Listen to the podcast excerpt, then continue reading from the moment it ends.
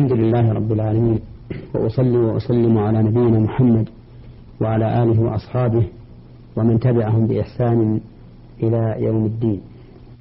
أما بعد أيها المسلمون الكرام فهذه الحلقة الستون من حلقات برنامج أحكام من القرآن الكريم. نتكلم فيها على ما بقي من فوائد قوله تعالى إن الذين آمنوا والذين هادوا والنصارى والصابئين من آمن بالله واليوم الآخر وعمل صالحا فلهم أجرهم عند ربهم ولا خوف عليهم ولا هم يحزنون. فمن فوائد هذه الآية إضافة إلى ما سبق في الحلقة الماضية أن العمل لا يثبت به الأجر إلا إذا كان عملا صالحا. والعمل الصالح كما أسلفنا ما اجتمع فيه شرطان الإخلاص لله والمتابعة لرسول الله صلى الله عليه وسلم. فمن عمل عملا صالحا فمن عمل عملا يتضمن شيئا من الشرك فإنه فإن عمله ليس بصالح وليس بمقبول عند الله. لقول الله تعالى فمن كان يرجو لقاء ربه فليعمل عملا صالحا ولا يشرك بعبادة ربه أحدا. وفي الحديث الصحيح عن رسول الله صلى الله عليه وسلم أن الله قال أنا أغنى الشركاء عن الشرك من عمل عملا أشرك فيه معي غيري تركته وشركه.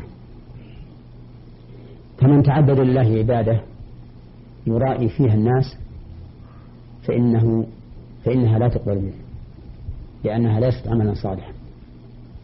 ولكن هنا مسألة يشكو منها كثير من الناس. كثير من الناس يقول إنني إذا هممت بعمل صالح أتاني الشيطان وقال إنك مرائي فيقعدني عن العمل. فما هو الحل لهذه المشكلة؟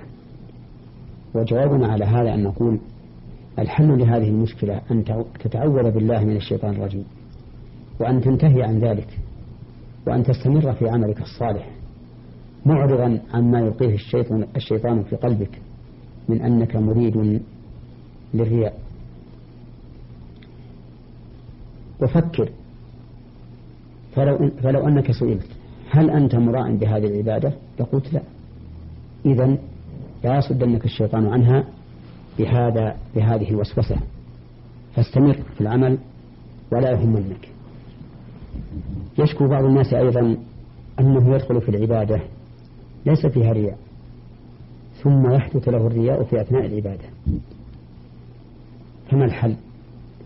جوابنا على هذا أن يسعى في طرده والتخلص منه وأن يقبل على عبادة الله ويعرض عما ألقى الشيطان في قلبه من الرياء وهو إذا دافع هذا الرياء فإنه لا يضره ولا يؤثر على عبادته.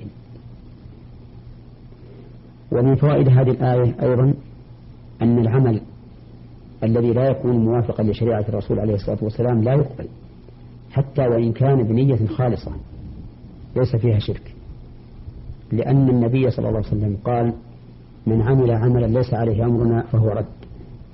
وبناء على ذلك فإن جميع العبادات البدعية التي يتعبر بها أهلها مهما كثرت ومهما أثرت من لين القلب ودمع العين فإنها لا تنفعهم عند الله عز وجل لأنها على غير صراط الله. وقد قال الله تعالى وأن هذا صراط مستقيما فاتبعوه ولا تتبعوا السبل فتفرق بكم عن سبيله. فأي إنسان يتعبد لله عبادة قولية كانت أم فعلية فعليه الدليل على أن هذه العبادة ثابتة عن رسول الله صلى الله عليه وسلم. وإلا فإن عمله سيكون هباء سيكون وبالا عليه لأنه ابتدع في دين الله. وقد قال النبي عليه الصلاة والسلام عليكم بسنتي وسنة الخلفاء الراشدين المهديين من بعدي تمسكوا بها وعضوا عليها بالنواجذ وإياكم ومحدثات الأمور فإن كل محدثة بدعة وكل بدعة ضلالة. والبدع مهما حصلت في قلوب متبعيها فإنها سيئة. لأن النبي عليه الصلاة والسلام قال كلمة عامة شاملة. كل بدعة ضلالة. ولم يستثن النبي صلى الله عليه وسلم شيئا. والبدع وإن حسنت في قلوب مبتدعيها فإنها شر. تفرق الناس في دين الله وتجعل كل طائفة من الناس تضلل الأخرى ويكون كل حزب بما لديهم فرحون. كما هو الواقع الآن. لما انتشرت البدع في الأمة الإسلامية ومنذ زمن بعيد صارت الأمة الإسلامية متفرقة يقلل بعضها بعضا وربما يصل الأمر إلى أن يكفر بعضهم بعضا. وقد قال الله تعالى شرع لكم من الدين ما وصى به نوح والذي أوحينا إليك وما وصينا به إبراهيم وموسى وعيسى أن أقيموا الدين ولا تتفرقوا فيه. أن أقيموا الدين ولا تتفرقوا فيه. وقال عز وجل إن الذين فرقوا دينهم وكانوا شيعا لست منهم في شيء. إنما أمرهم إلى الله ثم ينبئهم بما كانوا يفعلون.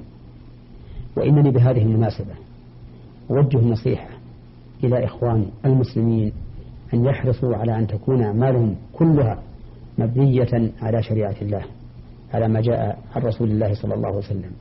فإن هديه خير الهدي وما خرج عن هديه فهو ضلال وفتنة وبدعة. وأن يحرصوا أيضا على الإخلاص لله عز وجل. فلا يفعل العبادة من أجل مراءة الخلق أو سماع الخلق لأن الخلق لا ينفعونهم لا ينفعهم إلا الخالق عز وجل. وفي هذه الآية من الفوائد دليل على عظم الأجر على الإيمان والعمل الصالح لأن الله تعالى أضافه إلى نفسه فقال فلهم أجرهم عند ربهم وما كان من عند الله فهو من عند الكريم العظيم وعطاء الكريم العظيم يكون, كريم يكون عطاء عظيما. ومن فوائد الآية الكريمة بيان نعمة الله عز وجل على عباده بهذا الثواب حيث جعله بمنزلة الأجر اللازم الذي لا بد من إيفائه وهذا من نعمة الله وهو الذي تكفل وكتب على نفسه أن من عمل صالحا جزاه الله تعالى بالأجر الذي يستحقه. ومن فوائد الآية الكريمة أن بالإيمان والعمل الصالح يطرد الخوف ويطرق الحزن. لا في الدنيا ولا في الآخرة. ولهذا كان كان أشرح الناس صدرا وأنعمهم بالا وأطمنهم قلبا يعني أشدهم طمأنينة في القلب هم المؤمنون العاملون عملا صالحا. ولهذا قال بعض السلف لو يعلم الملوك وأبناء الملوك ما نحن فيه لجالدونا عليه بالسيوف. نسأل الله تعالى أن يشرح صدورنا لذكره وأن يطمئن قلوبنا بذكره وأن يجعلنا هداة مهتدين وصالحين مصلحين. إنه جواد كريم وإلى حلقة قادمة إن شاء الله تعالى. والسلام عليكم ورحمة الله وبركاته.